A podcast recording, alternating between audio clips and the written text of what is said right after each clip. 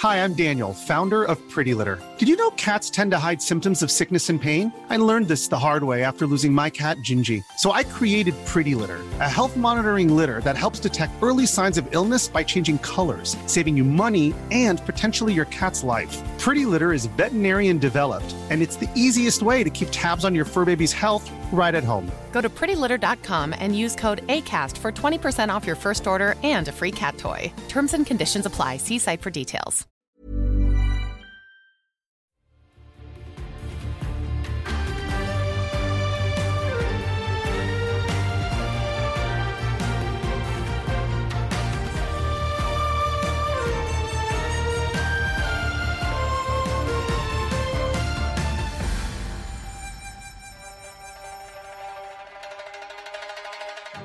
What's going on, travelers? Thank you for listening to the third episode of The Residence, a weekly Genshin Impact podcast. I'm your host, Dalton, and I have a special guest with me today, Island XD. How are you? Oh, special guest. Hey, how you doing, everybody? Hello, hello, hello. What's going on? How are you? I'm doing good. Uh, thank you for asking. I'm glad I'm here. Thank you for inviting me. This is pretty awesome. Uh, I'm just chilling, just having a good time, and talk about some Genshin related stuff. And yeah, I'm looking forward to it. Nice, nice. I didn't ask you on our previous call. Yeah. Is this your first time like recording for a podcast? I not live, yeah. So it is a di- little bit different. I did do podcasts before, but it was live, but that's like a little bit different Mm. environment. But yeah, this is first time recording. Nice. So yeah, it's a little bit more like streaming than anything. Yeah, it, it's yeah, yeah, yeah. It's a little bit different. Cool, cool. So we got a show lined up for you guys today. Uh, some news articles, some I know people are ha- more happy about than others. Uh, so we're gonna go over some known bugs and issues. Gonna have some music articles related to the second uh, original soundtrack for Inazuma that's being that was released on the 13th. And then we'll cover the phase two stuff. We'll go into a break after that and we'll talk about the in-game events and the Archon story chapter uh, that came out with 2.6 in the Chasm. Oh, the juicy story chapters. yeah. Ooh. And I, I can't wait to hear your thoughts on that.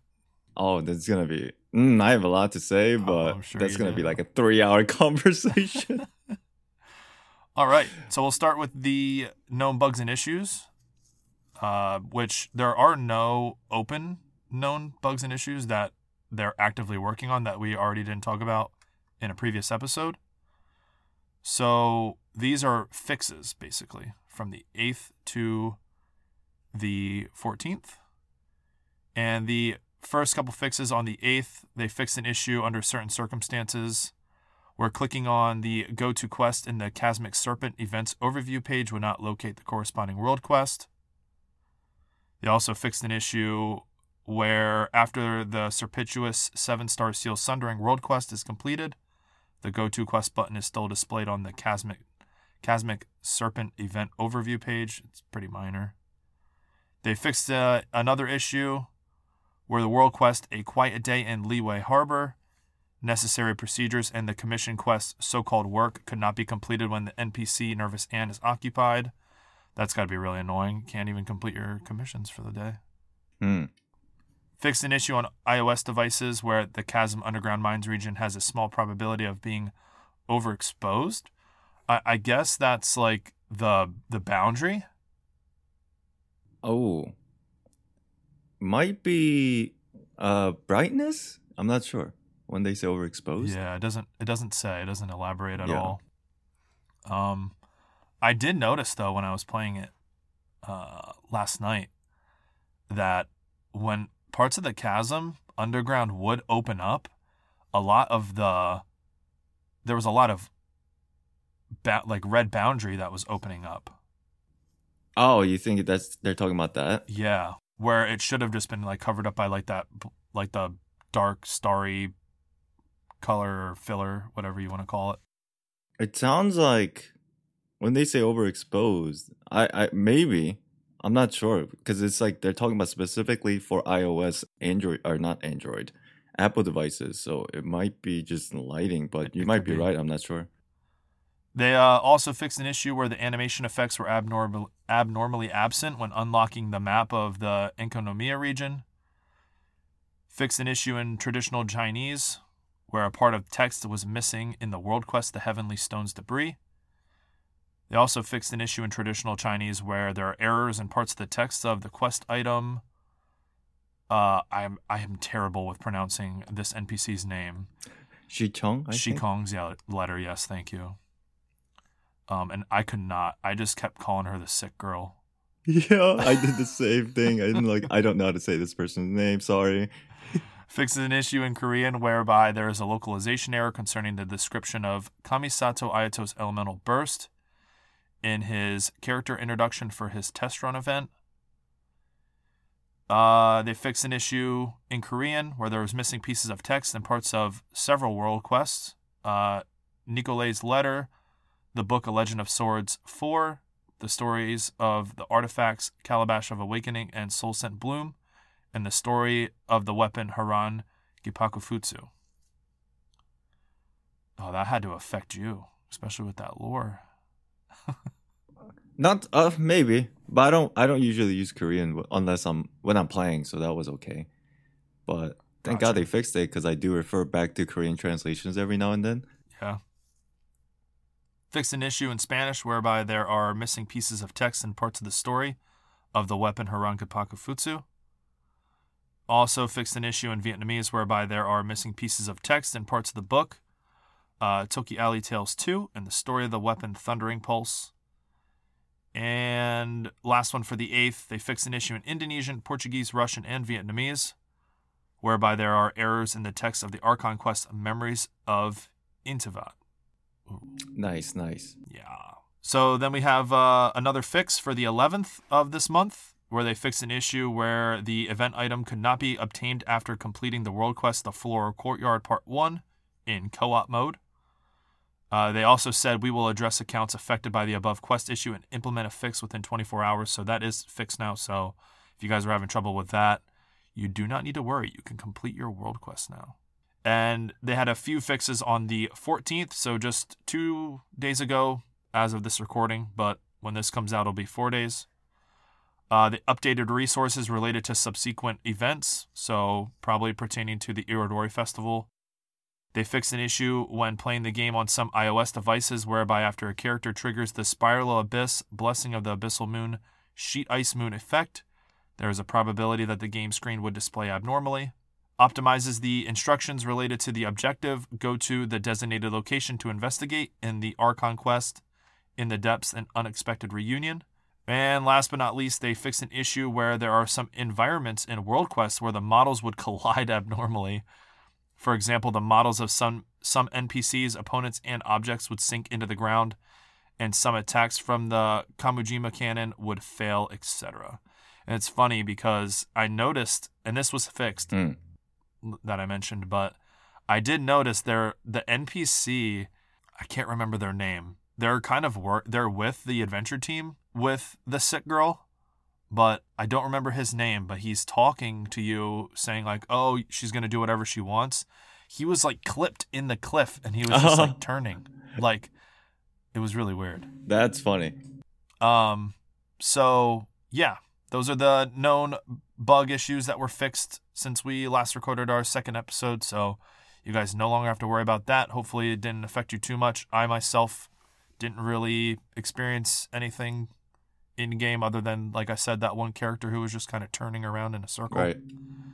But yeah, those are the known bugs and issues. I'm sure they'll have tons more coming out with the new uh, update this coming weekend. Yeah, never ending fixes.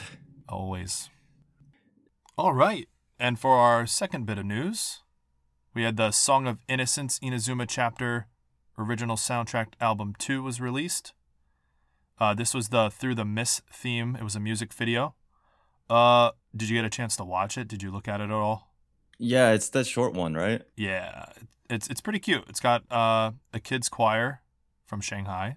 Yeah, I listened to it like earlier today, actually. hmm Yeah, I was vibing, actually. I was like, oh, this is cool. I can just relax to it. I really liked it. Yeah. and it was beautiful. They did it on a beach. The harp was massive. And I'm like, oh, the funding. yeah. Um, so if you guys want to check that out, that is on Genshin Impact's YouTube channel, and it's also in the Islands of the Lost and Forgotten original soundtrack that got released as well, which is our next bit of news. Islands of the Lost and Forgotten is the second Inazuma chapter album. So that Song of Innocence, that track will be on on this album. Uh, that's now available. You can listen to that on Spotify, Apple Music, and on YouTube. The album is uh, three discs Isles of Serenity and Amnesia, Beneath the Abyssal Depth, and Battles of Inazuma 2. And it features 60 remarkable tracks produced by the Hoyo Mix team and co produced by Sony Music Entertainment Japan. Each one an original composition from Genshin Impact. I was listening to some of it, right? It's three, I didn't realize it was three discs. Mm-hmm. And I didn't realize it was like 40 minutes long, I think, for a couple of them, and like 20 minutes long for the last one. I was listening to it and I'm like, okay, these are all the songs that I think they're all the songs that were from the game, right? Inside the game itself. Yeah. Most of it. And I was waiting for this for a while because they always do this. They let these release at the tail end of the region, not in the beginning. So the whole time I'm like playing the game, I kind of want this soundtrack, and then I'm sitting here until like the region almost ends, kind of. Mm-hmm. But it was cool. I was just listening to it, and it takes me back. Like I'm back in the game. It was cool. Yeah, I I enjoy listening. Sometimes I feel like my music either cuts out or like I can barely I can barely hear the music in between combat. So Yeah. a lot of the times I will put put the, that music on and listen to it while I'm playing. I will say, yeah, some of the times when I'm fighting, the battle music kicks in. I'm like, oh, let's go. This is hype. And then I kill them too fast, and then they kind of go away. The music itself. I'm Yeah. like, oh, I can't. And then sometimes I just bully Hilichurls and run around in circle just to listen to the music more. But it's Farming. nice. They got it. Yeah, they got it in a disc format now. Thank goodness. Yeah, uh, the music's beautiful. I really liked all the uh, Inazuma music. It's probably one of my favorites. That's why I use a lot Same. of their styled music for the podcast. Yeah, it's it's really good. It's I love that they do this. Um, and it's like completely free, right, on YouTube or whatever. Mhm. So Yep, I am I'm very happy about this one. I would support. Honestly, I would buy it. Same. I really wanted to buy them and I have actually like a physical version, right? It'd be so cool to have them on vinyl too. Oh, we're going old school. I love it. I would do it. I would. I would shell all my money. Yeah, I mean, coming from like like audio music background, I know the difference between the two, and it's just I I would love it too. It's great. All right. So if you guys want to check that out, again, that's on Spotify, Apple Music, and Genshin Impact Official's YouTube channel. And now we'll go over the Phase 2 events that are going on in 2.6. Uh, still on Zephyr of the Violet Garden. And the first one we're going to cover is the Event Wish, the Heron's Court, which is Ayaka's first rerun. Uh huh. And she'll be released alongside Sayu, Razor, and Rosaria. How do you feel about this? Mm. I would say, plan on pulling for Ayaka? I will say the Ayaka rerun is very cool. I, I think a lot of people are waiting for her. It is a rerun and it is not a new character, so there's obviously that. But you know, some people are diehard fans for certain characters. And Ayaka's really cool. I love her like character design. I even have her myself and it's really cool. Like even how she's played. The four star characters that come with Ayaka's banner I think it's actually not that bad because Sayu's really cute. Razor, a lot of people like Razor, and some people don't have like constellations for Razor. And then Rosaria, maybe not so popular, but I really like her design. I'm looking at this in a very design perspective, by the way. Mhm. And yeah, I don't think it's that bad. I think it's actually rather good. If you are planning to get Ayaka, you actually have some, like, I would say Sayu Razor and Rosaria are pretty rare uh, to show up on banners, so I think that was pretty cool. Yeah, I know. I know. I saw a lot of people were happy that Razor was on the banner because they don't have constellations like you mentioned. Um, wasn't Sayu already on a banner though just recently? Oh, maybe. I can't remember But I which mean- one. What can you go with? Sayu. This Lily Pichu. Everybody loves Lily Pichu. Yeah, is Sayu so cute. oh, too. and then the well, I guess we'll talk about this later, but she showed up in the festival, so it's pretty hype. Oh yes, yeah. Yep. We'll talk about that. So the these this wish duration will be from the 19th of this month. So let's see, today's Saturday, the 16th. So that's Tuesday, and that'll be around six o'clock server time. That's six o'clock PM. It'll run through May 10th, and that'll end at let's see, 14:59. So that's 4 p.m. I think. Uh, I actually have no idea because these times always confuse me. Okay, yeah. So 18 to 6, so f- oh, 2 3 p.m. 3 p.m. Yeah. 15. Word. Okay. Cool. Cool. Cool. Yep. This is the server time, right? Your own server yeah, time. that's I'm server time. Okay. Uh, so you guys can start saving up your primos for Ayaka. I I personally I, I skipped her once. I'll skip her again. No. oh, we, you got to save for Yelan. Oh goodness. Uh, this is okay. Yeah. Fair enough. Which, by the way, we'll we'll talk more about Yelan. But yeah, if you guys are interested in pulling for Ayaka, save up your primos the 19th at 6 o'clock server time. And now we're on to the more, uh, what's the word I'm looking for? The more, Juicy. yeah, the more juicy, uh, more juicy banner. The Event Wish Epitome Invocation. This is the weapon banner. Mistsplitter Reforged Mm-hmm. the sword weapon and the unforged claymore. Right. Yeah. So What's your thoughts? Tell me. Give me your thoughts first. I want to know. why? Why Like- indeed? W- w- No, So- I don't think. I okay. Okay, go on first. Go on. I want to hear what you say. I would have rather them just ran the previous banner all the way through. What, what was the previous one? I don't remember. That was Ayato's. Uh, yeah, but what was the weapons? So this one's 19. It was the bow. I found it. Okay, so previous ones were the elegy for the end, and then the Ayato sword, the Haran Geppaku Futsu. Okay, y- you know, they should have kept that, honestly. I will say, the Mist Splitter is actually really good weapon. It's just terrible when you put that with something that nobody wants. That's the problem, right? That's why everybody's just kind of like, oh goodness. Yeah, and I started to like look up like, oh, you know, why are people so upset about this banner? And I realized, oh, it's the unforged. Like nobody likes this weapon. I I don't think it's a bad weapon. It's just even if you have it, who are you gonna put it on? Because I was curious and I looked up what it did, like like st- stat wise, not really stat wise, but like the effects of it. It had something to do with like shield, right? Mm-hmm. And I'm like, who? What characters? Two handed sword. I guess Beto Itto. Does Itto have shields?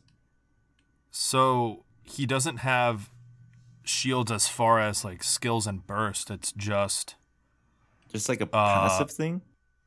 yeah. So the elemental, if you have somebody with Itto and you use like a different element, it it will create a shield when you use uh. It should. I think it creates a shield when you use his skill or his burst. So in the Right. It's that geo crystallize reaction. okay, so it's like it's very copium, as in it's very situational, I suppose. Like if you're trying to make this work, you need like a geo party and like get shield chrysalis, or I guess you don't even really need geo party, but like I don't know, it just looks like a geo weapon, right? Just out of aesthetics. It, it it does. I I'll be honest. I don't really have a whole lot of experience with the five star weapons because I only have like two. Yeah, Because I don't really pull on the weapon banner. I just But from- yeah. From what I heard, people just aren't happy with the weapon that it's alongside. It's not like primordial jade cutter and or uh, winged jade spear. Like, Yeah. I know people were super happy about that. Definitely the problem is the mist splitter's fine. I don't think anybody cares about the mist splitter. It's just the second weapon that causes everybody's Mm-hmm. grief. Yeah. Um I think people would. I, I think a better choice would have been the Wolf's Gravestone. do people still want that? I mean, R- Razor's in there. Isn't that Oh, like true. one of Razor's like preferred Well, five stars? I will say that weapon is better than the unforged. So I mean, yeah, sure, I'll take it. Yeah. But and you know what's even worse? It's the mist splitter again. It's fine. Yes, the second weapon, the unforged, is not a good look. But the four star weapons that come with it, oh my goodness! It's like, why do I want any of this? Yeah. And the bell seems to never go away. And I have I th- I could probably have like two of those at R5 by now. yeah, It- I don't know. It's it's basically a spend money, get mist splitter, but good luck with all the other extra stuff that you probably never use. Yeah. So the four star weapons that are alongside the Mist Splitter Reforged and the Unforged Claymore are the Favonius Sword, the Bell, which is the Claymore, Favonius Lance, Favonius Codex, which is the Catalyst, and the Warbow, which will receive a hmm. huge drop rate boost. Unfortunately. Huge. Huge. oh, ugh, I don't like any of those weapons. Yeah, neither do I. The bow's not don't- bad, I- but I mean, you, you there's so many of those bows now. You probably, if you Yeah. pull at least like, you know, you get those a lot in just regular pulls when you get weapons, like on the other banners. So it kind of sucks. Uh, those are the two new banners coming out in Phase 2 of 2.6. And now we'll talk about some of the in game events that are going to be coming out. Let's go. So, first event will be the Vibro Crystal Research event. They talked about this in the 2.6 preview, the live stream. Uh, during the event, we're going to help Fontaine, a Fontaine researcher who has come to Liyue to study the harmonic motion between gems known as vibro crystals. Uh, we'll complete this challenge to obtain rewards such as Prima Gems, Heroes Wit, Weapon Ascension Materials, Mystic Enhancement, or you, you got to have that. You can't get any. mo- you can't get enough. And Mora. Shoot, yo, those enhancement ores. Oh, Throw that on the unforged. You know what I mean? That's what we need. Anyways. that, that was the real setup. Yeah. If you want to be eligible for this event, make sure you guys are adventure rank 28 or above, and you want to complete the part of the Archon quest Rite of Parting in Chapter 1, Act 3, A New Star Approaches. The event will run from the 21st of April, and that'll run to the 5th of May. I know they showed a little bit about this in the live stream. It's it's cool. It'll it sounds very similar to helping the that like world quest in Inazuma where you help him like drag the Fatui out of that area. Oh, okay. Yeah, yeah, yeah. You know what I'm talking Yeah. about? But hey, Primo Gems, Heroes Wit, Mora, I'll take it. The next event is the Ley Line Overflow event. I think this is something that gets everybody excited about. Best event. Yeah. Uh, during the event, you'll successfully challenge a Blossom of Wealth or a Blossom of Revelation and consume original resin to double your rewards. You can do this up to three times a day. And it looks like we'll have exactly a week with this event. It'll run from the 28th of April and it'll go to the 5th. And yeah, I know I need the uh, the adventure experience. So, or the uh, I'm sorry, the hero's wit. Yeah, yeah, that. yeah. Uh, I, it was funny. My friend, also a content creator, he was saying that this has been pretty common in every patch, right? This specific event. Mhm. And now at this point, if it's not in every patch, this event by itself, it's I feel like it's gonna cause problems because everybody needs this, no matter what. And it's just They need it more now than ever because of the double banners. that's right. And I'm so glad that they are bringing this back every patch. We'll see what happens in the future, but I hope it's a very consistent thing. I agree. And the last event that is happening in the phase two portion of 2.6 is the Marvelous Merchandise event. Uh, Liben will randomly provide travelers with seven different types of box of marvels. Uh, travelers can preview the contents of each box of marvels before opening them. Rewards may also differ for each player according to their game progress. Travelers can enter other players' worlds to exchange for their desired box marvels rewards. Travelers can only get up to one chance per day to submit materials.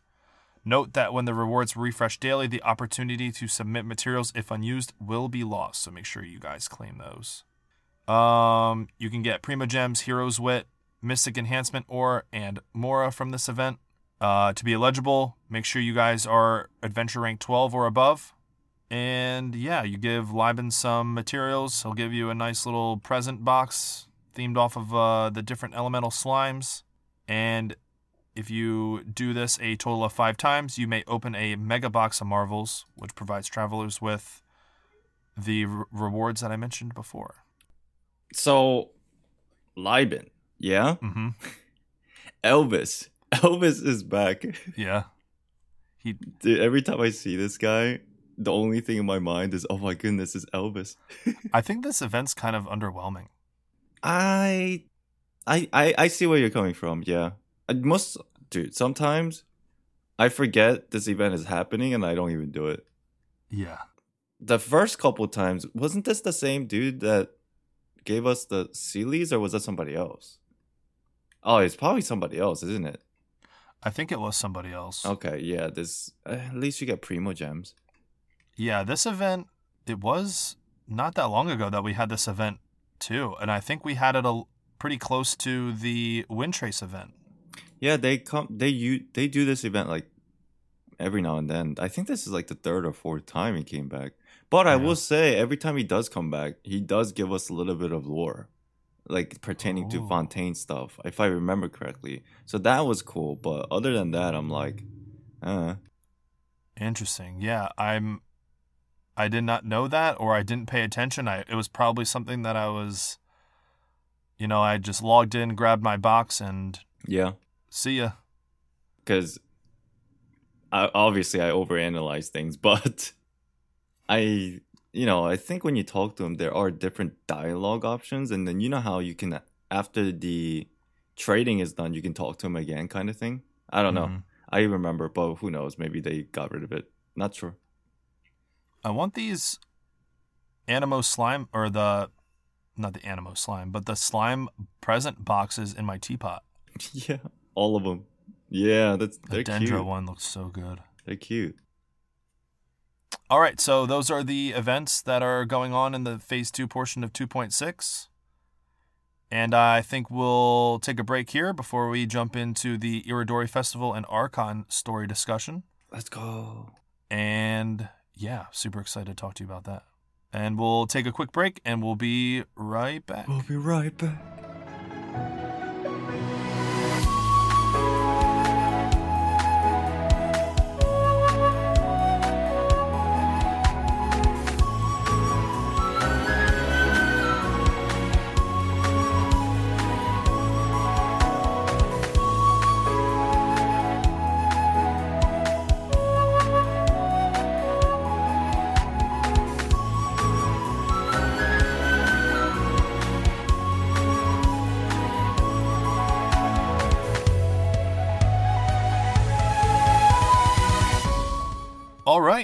Are back from our break. And now we're getting into the heavy stuff. We'll start with the Iridori Festival. The lore. Yes. So we can talk a little bit about the events that went in the game, but they were kind of just I felt like filler to me. That's kind of how most of them feel, at least. Uh huh. Um, they were cool. I like the Ikebana stuff. More stuff for my teapot. I love it. If only I could put it down right now. They did a really good job, I thought, with the pairing mechanic in the Clash of Lone Blades. Parry, oh, parrying mechanic. You know, I, I haven't done that portion, but I've seen people do it. It looks sick. Yeah, it was it was interesting. Um, I'm surprised you didn't take part in it because you I'm slacking. did you did you see who the last fighter is? Wait, is this event over? Okay, so I, this is why I'm surprised because it it has a lot to do with the lore. Um, Kinda. when did it happen? Oh no, you can still do it. So Oh yeah. Oh okay. Yeah. That- Yeah. I, I'll probably still do it. Yeah, I but I haven't done have- that part yet. you have close to probably like a week, I think, left. Okay. But I'm not gonna spoil you if you don't know who the last fighter is. I appreciate that. Yeah, I'd It's love to figure really it out. good, dude. It's really good. If I were to guess, you don't have to say yes or no, but child, but I'm not sure. Who knows? Okay. He's always into these things. Yeah, he he is right. He likes to fight. Yeah. Um, so no, the events were really cool. I really liked them a lot. The poem one was kind of boring. Hmm. You just took pictures of stuff and and most. What? You thought that was boring? I mean, why does I know what you mean. I know what you mean. the- It's yeah, it's like it's it's almost too simple. And it was feels like it's kind of a time sink. Mhm. However, it was fun because you not see the point is these events, at least this is the way I look at it. Sure, a lot of people want primos and they want to get it done and get it over with, right? I went in and I tried to take some crazy random picture. that was the whole goal, just the weirdest, awkwardest pictures. And that kind of made it maybe I just kind of made it fun for me rather than just doing it for the primos, I suppose. And that was pretty interesting. It was fun. Yeah, I, I don't know, and I, I I think a part of my problem with it was that I was just kind of running through it to catch up with everything because I was I so feel that. far behind. Mm-hmm. Um, and yeah, and like I said, a lot of the pictures, my my character's head was just like in the way. It was yeah, but the story. I want to hear your thoughts. Iridori Festival. Yeah. Um. Okay. So there are four parts of the main section of the quests, and then there are four side quests. Um, the way they did it was first day, the first section of the main quest opens up, and then there's a side quest associated with it. And then when the next part opens up, it's the second part with the second side quest, and then the third part and the third side quest. It, I liked how they're pacing it personally because I don't like to rush content. But a lot of people were frustrated that they couldn't do it all in day one. And I get that. I think Mhm. there's justifications for both. Um, but because I took it like one at a time, basically, or like over a course of a couple few days to do everything, um, you know, essentially I was forced to do it that way because that's how they trickle in. It's like drip marketing, I suppose, in a way Mhm. it was a lot of fun because these quests were not short. They were not super long, but they weren't super short. It was like I felt it was just the right amount just to get invested in that section of the event, that one portion, and then process it and then wait for the next one kind of deal. Granted, I did some of them back to back to back, but that's because I was streaming. But when I did take a break between like the first half and the second half because I did it over a couple stream sessions. It was a lot of fun. And then the interaction between the characters, the world building that they do always it is it's just I enjoyed it so much. I asked people what they thought about it before I started it cuz some people already did some. I asked them like what's your thoughts on it without spoiling me. And everybody was saying they really enjoyed it and I was kind of skeptical until I did it, and yeah, I love it. I thought it was super fulfilling. Yes, and they added so much backstory to the characters. Mhm. And oh, by the way, this is like huge spoiler warning right here. If you guys haven't done the done the event, and if you didn't do the event, you're gonna miss out because the one thing that Hoyoverse likes to do inside of Genshin Impact is they love to lock lore behind timed events in game that you don't get to revisit. oof. So skip all have timestamps in the episode description, but spoiler warning, everything from here on out is going to be, you know, related to the story. But man, they added a ton of character development for Kazuha. That was surprising. I did not expect that, honestly. Yeah. And tying him to like and his family's hardships all the way back to the past was really cool. I enjoyed that a lot.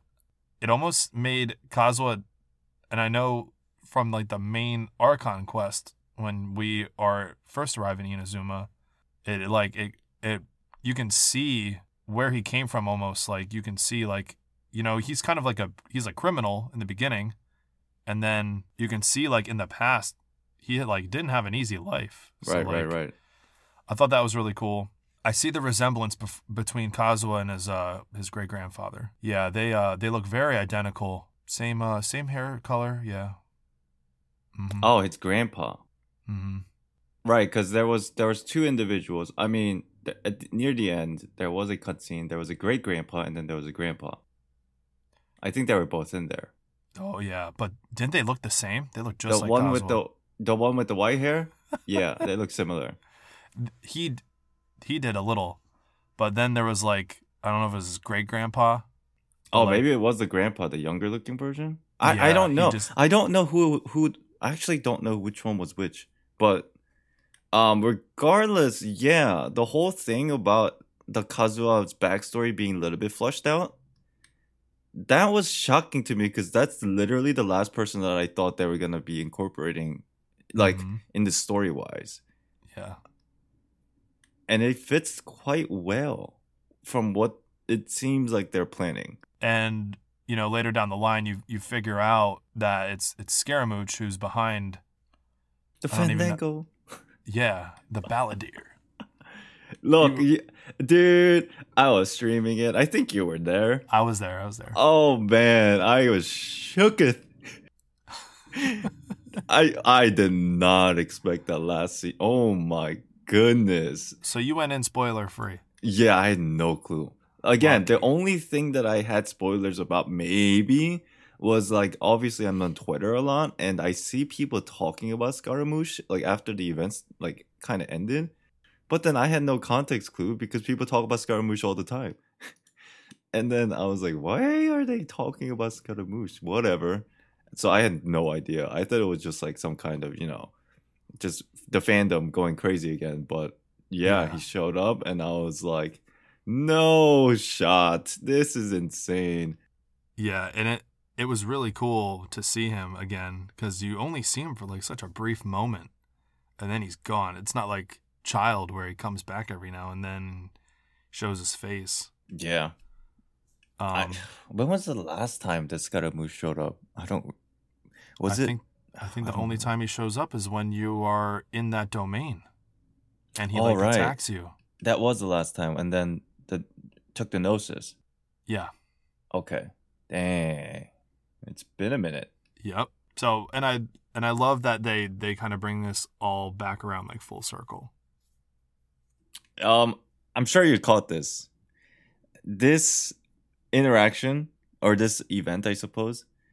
Again, I was under the impression that the way that Kazuha was speaking near the end, it felt like Kazuha was gonna have a one-on-one battle with Scaramouche in the future. Oh, I did not catch that. He says something about Kazuha says something about near the end. Said if whatever this person, this individual is planning, goes against like my family and like you know my values of my family or friends, like something like that, then I have no problem going against this person and fighting for it. That'd be super interesting. I would love to see that. That'd be epic. One thing I did want to touch on, and I thought it was super funny, was when they're looking for the clues inside of Kazuha's like storage container, you want to Yeah. call it. And they're like, "Oh, we need water to reveal what's on the paper." And then someone goes, "There's a pond outside," and Xingqiu is just standing there all useless, and I'm like, "Yo, Xingqiu, just use your skill real quick, bro." no Like, man, it's probably some special water, yo. The vision water don't work, man. Come on. It's gotta have like fish in it. It has to be like you know, like natural, all natural, organic Yeah, that's right. The vision- water. the vision water is too is too pure. It wouldn't work. That's hilarious, though. Wow, I didn't even think about that. Yeah, and he's just standing there. And oh, and then the glass of water when you splash it on the canvas, you just like pull a glass of water like out Yeah, of nowhere. that is funny because like later I did use Barbara on the canvas and it clearly worked. So I'm now I'm wondering, okay, vision water works. Why did Xingqiu just sit there? Yeah. Uh, but that was a super nice touch, I have to admit. Them adding that. Um, and yeah, a lot of people were like, "How did how does Albedo know what Scaramouche looks like?" And man, they just like they cover everything. They cover like Hoyoverse covers all their bases. There's like little to no gaps. I feel like. Wait, how does he know? So, uh, Ayato he talks to Albedo talks to Ayato, Right. and Ayato tells him. Oh, like the description of the person. Yeah. Ah, okay, that makes sense. hmm Yeah, I can't remember if it's Ayato or Albedo, but one of them says that they talk to the other. I'm pretty Got it. sure Albedo says he talks to Ayato, or he says he talks to somebody, and then you find out that that somebody at the end is Ayato. Right, right. And you got super unlucky. You just talked to right. You went right to Ayato. Yeah, I thought it was. I, I don't remember who it was. I thought it was. Yeah. Uh, you know that portion where all the NPCs are standing and you have to go find who the one that planned this whole thing was. hmm I didn't think it was Ayato actually. I had no idea, and yeah, that's the first person I talked to, and I just skipped out on everybody else's dialogue. Sadly. You're not missing anything. Oh, okay, that's good. Yeah, I got super unlucky, and I was like, well, it's got to be Ayato because he's the only one left. I actually was walking around. I, I, you know, I didn't actually understand Hmm. what was going on because I thought that I was gonna see. I was looking for someone hiding because they like the Oh, got yeah because Yeah. the NPCs didn't have like a quest marker over their head or like anything like that. There was just the the yellow circle on the map. right. So I'm like going up on top of roofs, climbing in the tree. think I'm gonna find somebody like hiding. This, was- you know, this is what Genshin does to you. Now everybody starts overthinking. Yep. yeah. But the event was beautiful. I really liked it. The only thing I wish was that they added like a final cutscene because they didn't do that. Yeah, I was expecting it, but it never came. And like I a was beautiful one, like the lantern right. That was magnificent. right. Um, I will say, probably the budget went to the Dainsleif Archon quest. Good segue.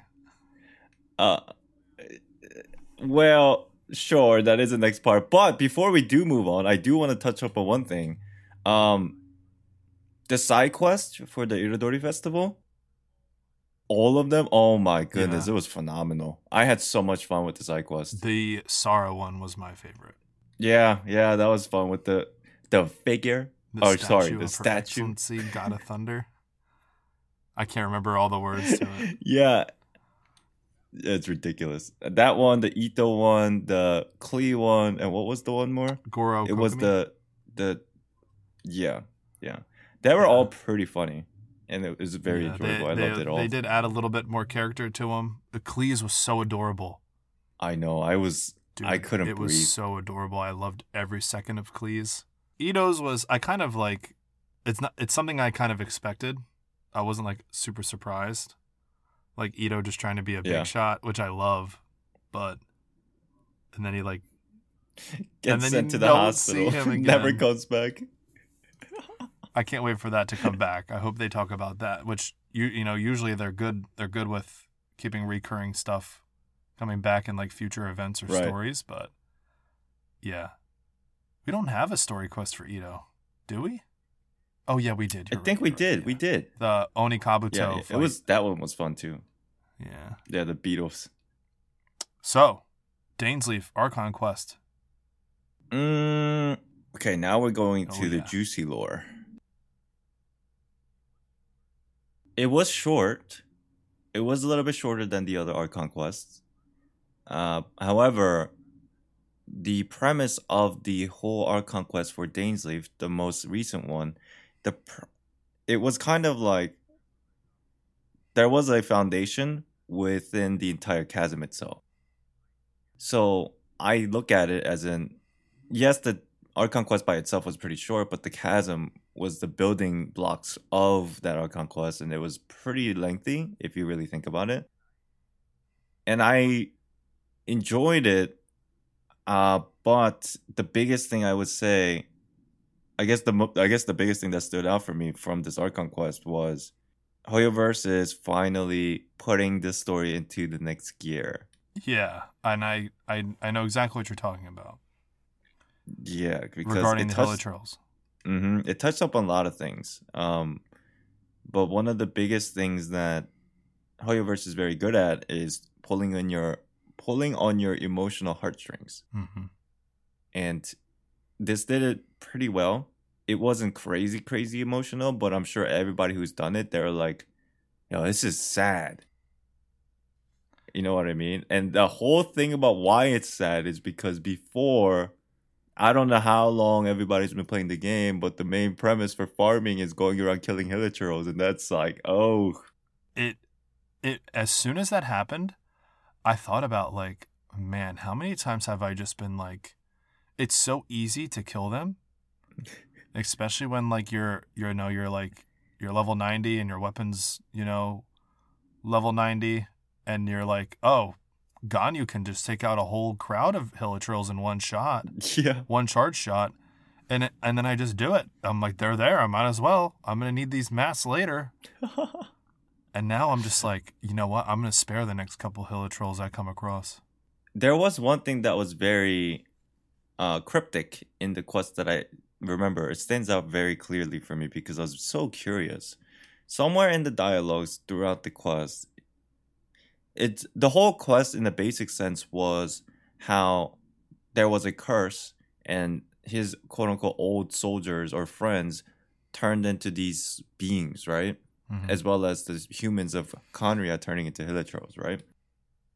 But then he suggested that these beings that turned are not sentient, Dainsleif, right? And but he talks about how compared to them, for Dainsleif himself, he was able to stay sentient and kind of like keep his human identity because he had something special. And he said something about it. I don't know what this it is. He said something like, because I had it, I did not fully turn and I was able to remain sentient. And I'm like, okay, Hoyoverse, you're doing this again. What is this it? You're probably not going to answer me. We'll probably have to wait two years. Mhm. But that was that stood out for me a lot. And you know, I'm super lore lore interested, so it was it was quite interesting. So, do you think he has a gnosis? I don't know. I honestly, I would say no, but I can never, hundred percent like, un, like I don't have proof to prove it. So you know what I mean? hmm I always feel like whenever they do something like this, where they are they send a cryptic message like that and they say it, it's always something that we've seen before, or has been mentioned before. Right. but we just don't it's been mentioned so far back or has been mentioned so little that you just can't you just won't, wouldn't expect it but then I, I feel like it always ends up being something brand new that like you never would have guessed I'm. I really wonder how long it's gonna take for them to like give us some more answers because they do give us Mhm. quite a bit of answers every time these Archon quests happens. It's just they're leaving us more questions. That's the problem, right? But that's probably why it's so good, the story, the way it's developing, because you get some answers, but now you're more confused and you're like, oh well, I guess I have to play the next part to find out. yep How'd you feel about it? um it was short like you mentioned and before I jumped into it you did say it was pretty short and I I liked it a lot more I was just really excited to see Dainsleif and I was kind of like on this I kind of feel like Dainsleif is a villain though. Yeah, I can see that. I, I, and I can't help but think that the sibling that we're trying to find is actually good, but because she's working with the Abyss Order, she's just painted as this villain when re- in reality it's Dainsleif. Right. Because the whole premise was the reason why Dainsleif separated from the sibling was because their ideals were a little bit different and the way they perceive how whether to save or just move on, you know, the people that turned and whatnot, right? That was the whole premise of the Archon quest. Yeah. And yeah, Dainsleif kind of felt cold, right? A little bit. Like and then the sibling was trying to still save these people that turned. So it looked like it felt like they were quote unquote good. But I know what you mean. The whole thing is very complicated, right? It seems like everything's all over the place. Yeah, and even like when you're fighting like the second Abyss Lector, and th- he's like arguing with Dainsleif, and I just wanted to be like, "Yo, just tell Dainsleif to shut up, and tell the is the Abyss Lector to elaborate," because I just wish that they would just talk more. so we can get some answers. Yeah, and they're and instead they're just like, "I'm not gonna let you get in my way of my plan. Just just say your plan. Come on." At And this then- point, just say it. The Hoyoverse dev team sitting there like, got him. yep, exactly. Um so yeah, I went in thinking, okay, we're going to see, you know, the sibling and they're and in my head I think they're bad. And then this just kind of flopped right. I, where I'm just like I can't tell if Dainsleif is good and he's just being stubborn or if he's just truly bad and he's just kind of painting himself in this light that he's good when he's really not. Right. So that I really enjoyed. I enjoyed that they they even flesh out the the little enemies, the hilichurls. Like Oh, like more story to them. yes, Yeah, yeah. so like I just I just love so much that they make me feel bad for them. And I now, you know, like whenever I see a slime, I'm just like I need to farm as many slime as I can for these for these characters. So every time I see a slime I kill it and now I'm just like dang. Do I kill this hilichurl now? Because Dude, I've been saying this for about over a year. I every time I see Hilichurls in my game, because I felt that even before all this lore, that Hilichurls were originally human. There were a lot of hints, but it was never proven. But I just felt that way, right? Mhm. Every time I would encounter Hilichurls, obviously I would have to kill them for materials eventually, but I would tell my chat when I'm streaming, it's like, I'm not gonna kill them. I feel bad.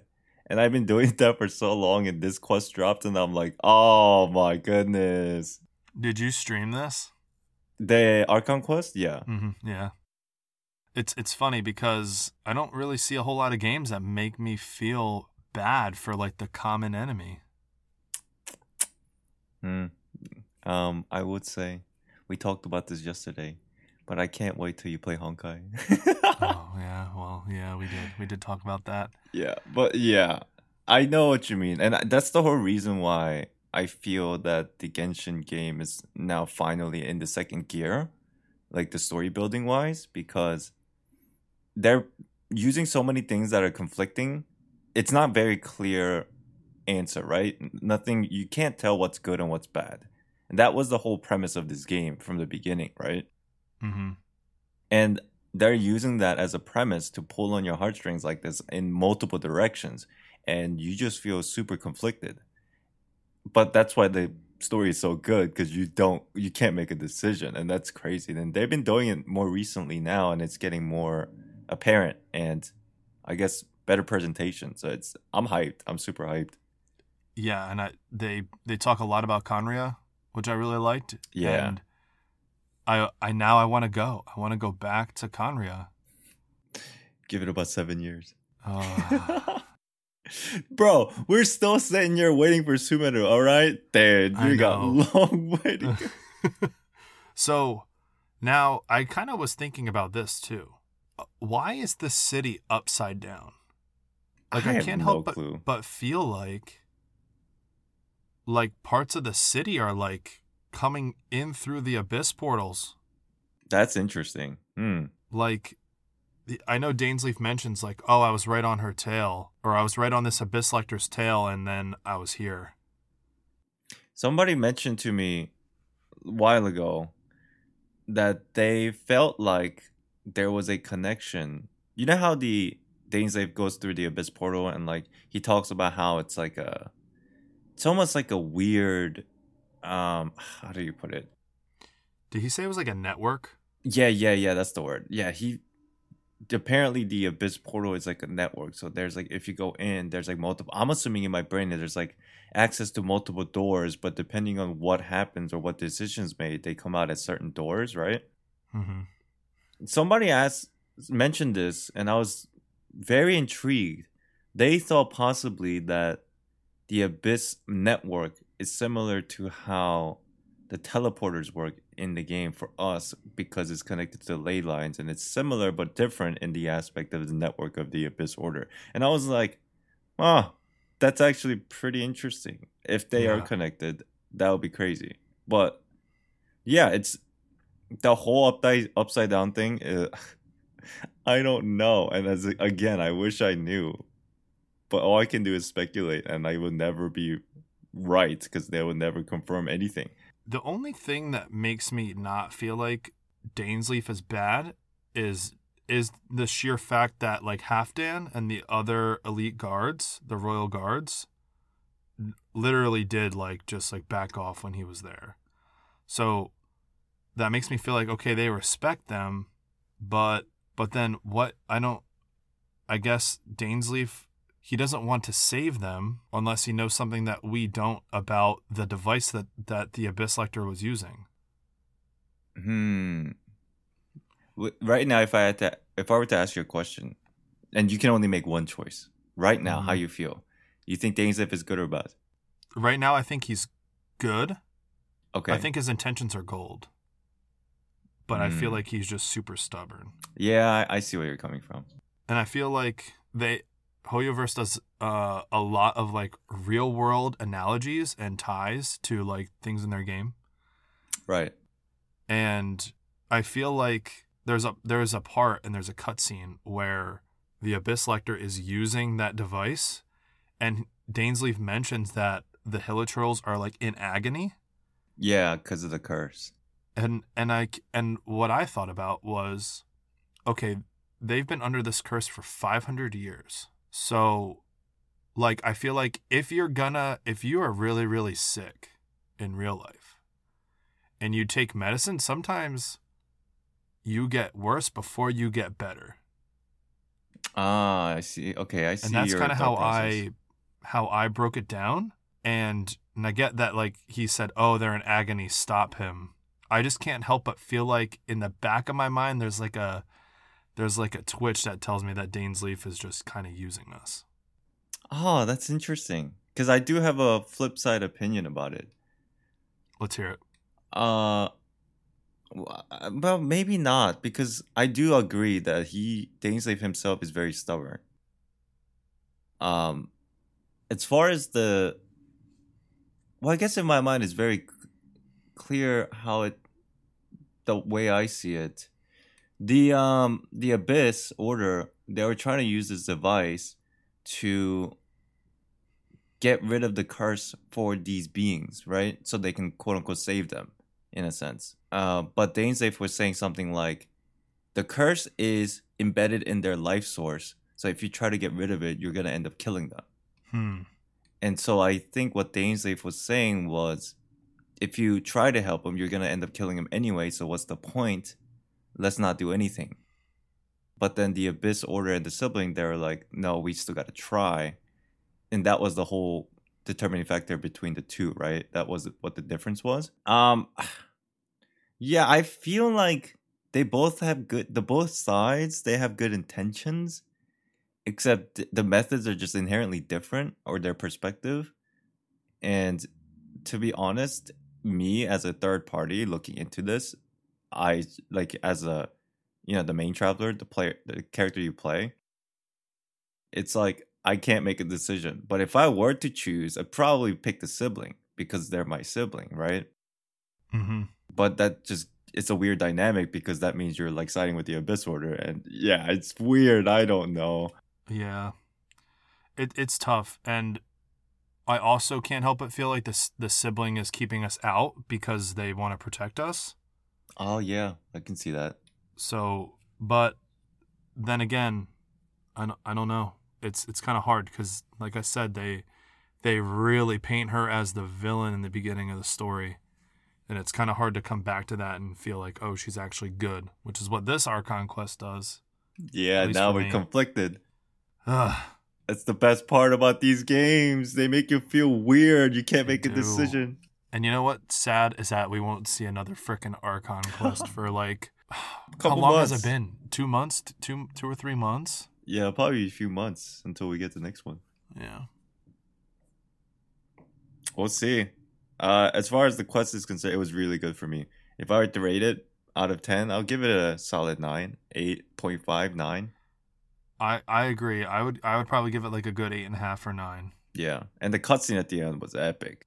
It was. It was very nice, very touching. Um, And Halfdan, no. I know, poor Halfdan, just holding in there, just to, to People are give his making last. Yep. people are making a joke. It's like when they first saw him, they're like, "Oh, it's full Dan," and then when he at the end, he's like, "No, he's become half Dan."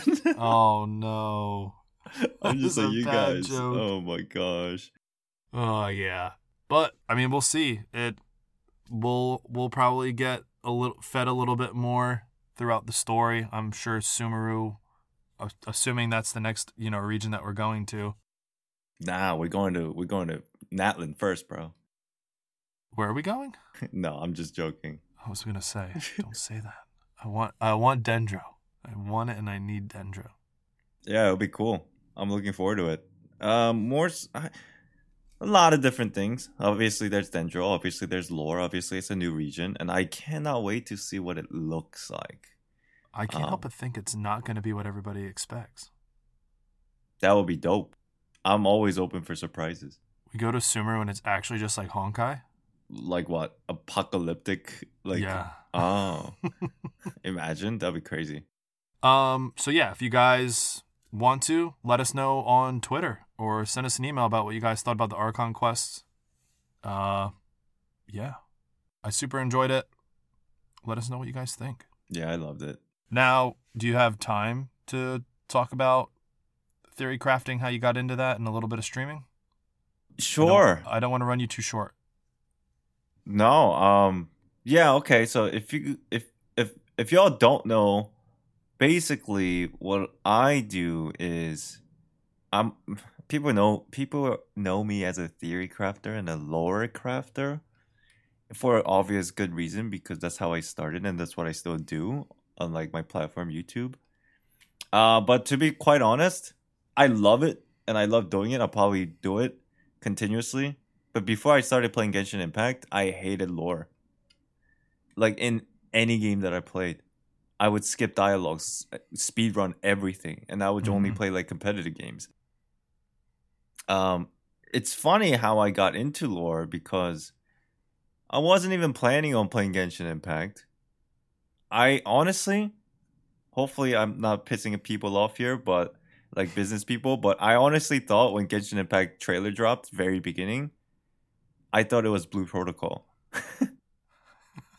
and I was planning to play Blue Protocol. That game's not even out yet, but I thought it was an MMORPG because that's what that game is, right? Mm-hmm. But I tried it and it wasn't, and it wasn't even the same game. I was like, oh, I think I just got baited. But then I played for a little bit because I was kind of attracted to like the character design. Mm-hmm. So that that's what kept me playing for a couple weeks, and then after a while, I don't know the just the story itself, without me even looking into lore about artifacts or like books, just the way the story was progressing in the Archon quest, it got me a little bit interested, and then I started doing a little bit more research on lore stuff on like the wiki page or the fandom page and there was so much information there that was so interesting. Basically, I got my feet wet through that, and then I went kind of insane, and I fell in love with the lore, and that's how I started for first time ever, like actually paying attention to lore and like theory crafting stuff. And so, and you got into it and you started just digging. Oh how, yeah, And how long do you think it took you to to get to what you know now? still going, Still going. you you like you feel like you're still playing catch up. yes, all the time, because Mm. the patch every six weeks. There's so much every time. I'm I feel always behind. It took a lot of time to get the general idea of the whole story. Um, I think the whole story about Genshin, in a very simple one sentence way, is nobody's right, nobody's wrong, and you have to make your decision through your own journey. And in a weird way, it's very philosophical it's something that you would hear in real life as well, right? It's Mhm. like your journey, your decisions, and you have to live with your decisions kind of thing. And I think that's what Genshin overall is representing. And it's very similar to what Dainsleif and like a lot of different um, hints and aspects of the game kind of gave us already. But until I came to that conclusion, it took me good about two to three weeks to buckle down and like really research to understand everything. And yeah, and ever since then, my mind's been a little bit better with like catching on to these philosophical meanings of the game. But you know, every patch there's new information, like the nitty gritty of how the lore is operating, what's going on with certain characters. It's just overwhelming, even to me, every single patch. So, so on that topic of new patches coming out, and you know, you, you kind of touched on this when you were saying for a while now that the Hilichurls used to be human. Yeah. Are there other times where a new patch will come out and you theory crafted or lore crafted something that ends up being true? Like, does that happen a lot for you? Not a lot, but sometimes they do get answered. And these are like not very direct way, but an overarching uh, thematic way. Like the thing about how Celestia in the very beginning felt kind of like suspicious, but everybody kind of felt that. It's just why weren't they suspicious, right? We didn't know until. So I was curious and I did a lot of research and I did theory craft on like what Celestia is in the overall scope of things and why they're doing certain things. Like for example, the whole thing about how, in a very basic sense, humanity gets very advanced and then Celestia wants to control it, so they press the reset button. That's why all the cataclysmic things happen, right? Mm-hmm. That's pretty obvious now, right? Given from all the lore that we have now. But in the beginning, it was a lot of question marks about that. So, like, in those kind of sense, the big thematic stuff, I did speculate on some of those, and it turns out I don't want to say I was right because the way I see it, the hints were already there. We just didn't connect it. And then later it gets kind of, we get more hints and then it comes, the picture becomes a little bit clearer. Does that make Mhm. sense? Yeah, no, absolutely. Yeah. So those are the things. And then, yeah, the, it feels like a lot of the hints are already there. It's just a matter of connecting it in the correct way for us to have a better understanding. Yeah, and but yeah, no, I agree, and it's it's a lot to digest. Let alone with like the very little information that they give outside of the game, and everything is hinted, and they do a really good job at stretching Yeah. the story to go over a, such a a long period of time, but make it still relevant and interesting where it doesn't get old. Yeah, dude, I got mad props for the developer team. It's insane. Yeah, and that's and like I said when you know we talked the other day was that the the lore and the story is what keeps me coming back. I mean, the don't get me wrong, I love the character design and and I enjoy the combat. It's just the story is just good. And I mentioned before that like when I first started playing Genshin, I wasn't sold on the story because I I did actually end up taking a break during uh I think it was Yoimiya's banner when I Mm. before I came back, and I I just wasn't in, I just didn't like the story at first because it just felt like oh I need to find my sibling. It didn't seem that fleshed out. But then when I gave it a chance, it really developed Yeah. into something really good. It's And I- I it's because the story like plays with your feelings. Really. Yeah, it's very nuanced. I, I I love it a lot. But yeah, and like I and in this Archon quest, I I did not I didn't expect this. I don't know what I was expecting. I thought like something along the I thought we were gonna fight like an abyss version of of ourselves or like Ah, okay. yeah, I don't know what I what to expect. But yeah, and you know the the defiled statue. Right, right. Yeah, yeah. And that was so long ago. That was when I first started playing that you find that. Mm-hmm. And it's it's amazing. It's it's it's really cool how they tie everything in. Oh, there was also one big, big answer that we finally got. And I was so happy. But I don't know what to make of it yet. But at least we did get the answer. We finally got the origination of the flower on Lumine's hair. Yes, you're right. We did That not talk about that. What's Yeah. it called? Inteyvat? That was the name of the flower. Yeah, an Inteyvat. Yeah. and it was originated from Khaenri'ah. I Yup. think, yeah, that was epic. I'm like, oh, whoa, whoa, what does this mean? Which, if it if it originated from Khaenri'ah, then that's like, is that where we're from? See, I don't know. Nothing but questions still, yeah? Uh, it's almost hinted. It's it's almost like they're throwing it in your face. Like this is this is where you're from, but nobody knows because all the people are gone. Oh, you know what? Another thing. I don't know if you realize, but the bottom of our like cape is the same as Dainsleif's. Yeah, yeah, yeah, yeah. I've seen that. It, the thing is, it it's it's hinting that, right? It feels like they're directly calling out that the siblings are from Khaenri'ah, right? But the Mhm. thing is, they're from outer outer world, right? So obviously, we don't know the answer, but this is what the story writing team does all the time. They kind of hint it, and they're half right, but the other half is something you have no clue and you you wouldn't know until it's explained to you, and it's just something out there that makes sense later. Mm-hmm. Like it's almost like a plot twist, but you already knew the half the answer, but the other half is a plot twist, and your mind's just gonna be blown open when you figure it out. And that's why we keep coming back. That's why you make theory crafting videos. I try. They're really good.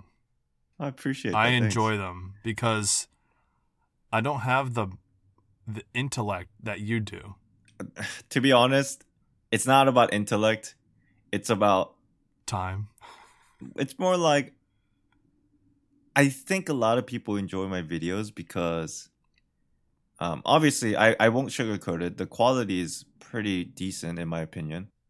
Uh, but on top of that, I focus a lot more on the entertainment factor than trying to get stuff right or wrong. Like just trying to get it engaging enough so that people will just even if they don't disagree with this even if they disagree with what I'm saying, it's still like the quality is good enough that they'll watch it and just to accept it for what it is, my personal opinion, right? hmm And I think a lot of people do enjoy that aspect rather than me trying to be like right all the time or prove that I'm like the smartest or anything like that because I really don't care about that anymore. Yeah, and that's ultimately, you know, you want to make videos that are fun and interesting. I think they're fun For and sure. interesting. I appreciate that. But yeah, I still, again, I can't say it enough that I do really enjoy the the lore crafting videos because they makes me think about stuff in a different way that I I normally wouldn't think, right? And I think prior to watching your videos, I was just taking everything like at face value. Ah,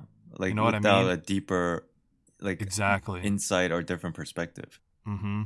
So now, since then, I kind of go in, and I, I feel like now it's kind of like um, it's like second nature to me to like remember certain things that happened in the past of the story. Yeah. That when new stuff happens, I'm like, oh, this might be related, or this might be related. People often make fun of me by saying I always overthink. And they're not wrong. I do overthink, but essentially that's my job. So I'm like, this is fun. I like overthinking. Yeah. Even if I'm wrong, it's like cool to speculate. You're almost like making your own story. Yeah, I guess you're right. Yeah. Um, but again, that that's it's super awesome. The theory crafting videos are are great. Dude, I watch some of the other th- lore crafters and theory crafters. I know that everybody has their own perspective, and that's like what we build our, I guess, brands off of, right? Mm-hmm. I watched some of the videos. It's so cool because it's just some of the stuff. It's a perspective that I never thought of, and even myself, I'm like looking at other people's thoughts. I'm like, oh wow, I didn't think of it that way. I think that's Yeah. why it's so entertaining. Now, I did want to ask you one other question, Yes. and I've I've I've heard this like thrown around, and it's very. I feel like this is like lore crafted, but how do you feel about Kaeya? I think he has a very nice. I mean, you're not wrong. but his pants are too tight. He's got a nice, but his pants are too tight. that's my that's my answer that I give when I want to dodge lore about Kaeya because I have no idea. Gotcha. He's so mysterious. Yeah, and I don't know exactly what he's planning, but it might be very similar to the whole concept of he's conflicted between good and bad, and like what we see of him is probably the same way once we find out more about him. It'll be very conflicting how we felt about Dainsleif's Archon Quest. Hmm. It's like, does that make sense? Yeah. So I I don't know. I I want to find out, but I'm so confused. We'll have to see. For sure. All right. Well, we've reached the end of our episode. I hope you guys enjoyed hearing Island talk about some lore stuff regarding the Archon quest and everything that we got in the phase one portion of 2.6. Let us know again what you guys thought about the Archon chapter and what you enjoyed most about the Iridori Festival. Where can uh, our listeners find you at, Island? Uh, I am on YouTube. Uh, Island XD. That is literally Island and then XD, the weird boomer face looking thing. and then you can find me on Twitter, Island underscore XD. And I'm very active on both of those two platforms. I do have other stuff, but not so active just yet. But if you do want to hang out, watch my videos, uh, watch my streams, I'm on YouTube, and yeah, you'll see me there. Awesome. If you guys want to support the show, you can visit us at Twitter, give us a follow, let us know what you guys think about the episodes that we've been putting out. You can also uh, listen to us on Spotify or Apple Podcasts. Um, soon we'll be uploading the RSS feed to other platforms, but for right now, I'm just sticking with those two platforms. You can leave us a review on Spotify, or you can go to Apple Podcasts and leave a more detailed review and give us some feedback. If you guys want to contact us directly, you can DM us on Twitter. That's at HoYoCast. That's H O Y O C A S T. Or you can send us an email at hoyocast at gmail.com. Again, that's H O Y O C A S T. And this has been another episode of The Resonance. Thank you guys for listening, and we'll see you next week. Yeah. Bye bye, everybody. See ya. Bye.